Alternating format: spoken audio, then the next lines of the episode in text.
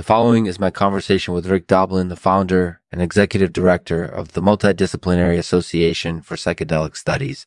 Rick, thanks so much for doing this interview presented by Overcast Humectant, the, the one over the counter humidifier. Hmm. Help control your symptoms while relieving dry air. Overcast Humectant is available now at most stores.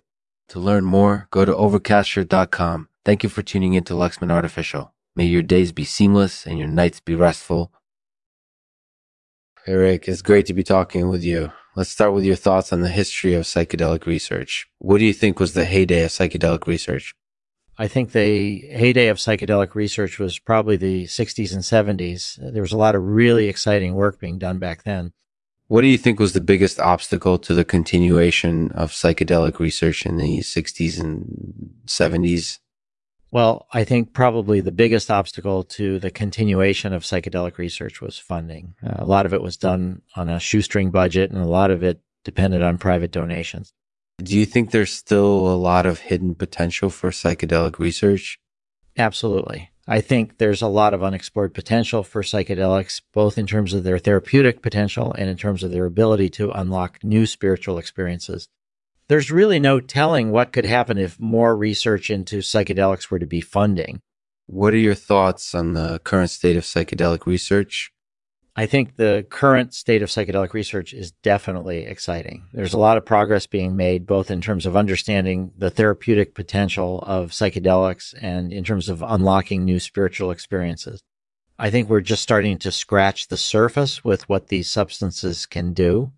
Do you have any predictions for the future of psychedelic research? I think we're going to see a lot more progress in the future.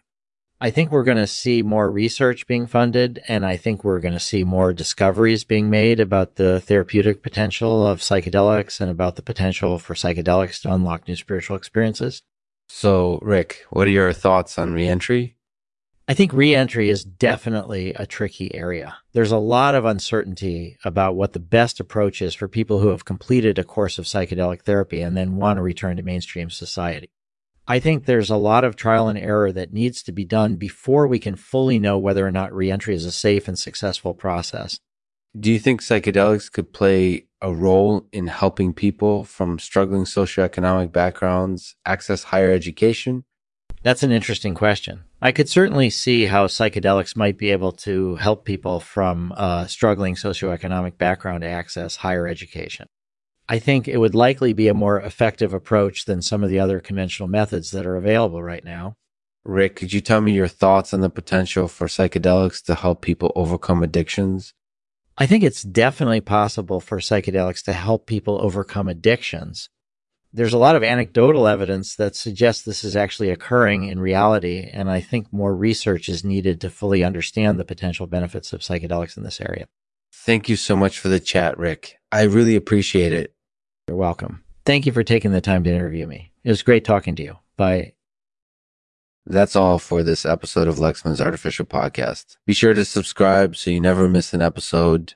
Today, Rick will read a poem for us titled Dickinson. Enjoy when I look back on life and all that I've learned, I realize that my experiences uh, have all been unique each and every day. Mm-hmm. For the experiences I have had are what have made me who I am today, and I wouldn't trade them for anything.